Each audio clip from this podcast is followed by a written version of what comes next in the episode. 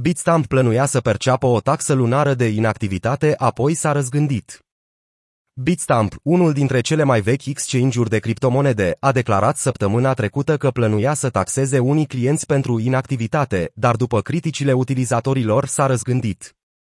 Miercuri, Bitstamp a anulat un plan de a percepe unor utilizatori o taxă lunară de 10 euro, 10,17 dolari pentru inactivitate. Ascultarea clienților noștri face parte din serviciul nostru ADN.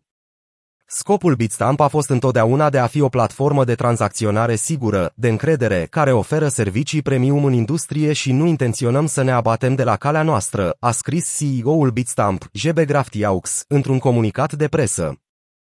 Taxa de inactivitate planificată s-ar fi aplicat utilizatorilor cu mai puțin de 200 de euro în cont și care nu au tranzacționat, depus, retras sau pus la staking active în ultimele 12 luni.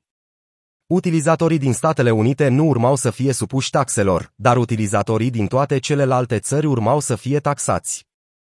Nimănui nu le plac taxele și nici nouă, dar păstrarea conturilor inactive în evidență este un cost și pentru a continua să oferim servicii excelente tuturor clienților noștri, am luat decizia dificilă de a implementa o taxă de inactivitate, a scris Bitstamp într-o postare pe blog. Deși și-a anulat taxa de inactivitate, Bitstamp nu ar fi fost singurul schimb care a instituit o astfel de politică.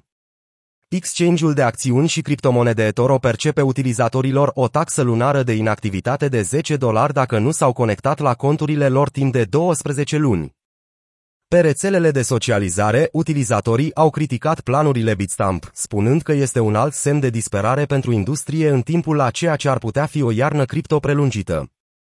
Într-un tweet, înainte ca Bitstamp să anuleze taxa de inactivitate, unul dintre concurenții săi, Okacoin, a criticat exchange-urile care percep astfel de costuri.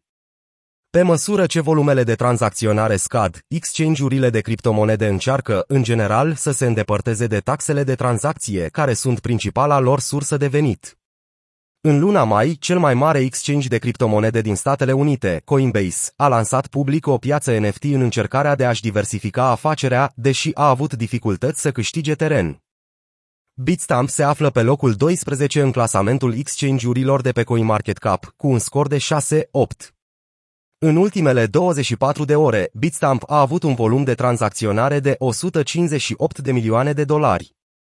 În comparație, Binance, cel mai mare exchange, are un volum de tranzacționare de 9,6 miliarde de dolari și un scor de 9, 9, potrivit CoinMarketCap.